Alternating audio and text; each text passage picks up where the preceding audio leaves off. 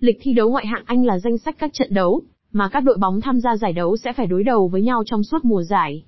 Lịch thi đấu này được xác định trước bởi Hiệp hội bóng đá Anh, FA và Liên đoàn bóng đá Anh EFL và thông báo cho các câu lạc bộ và người hâm mộ trước khi mùa giải bắt đầu.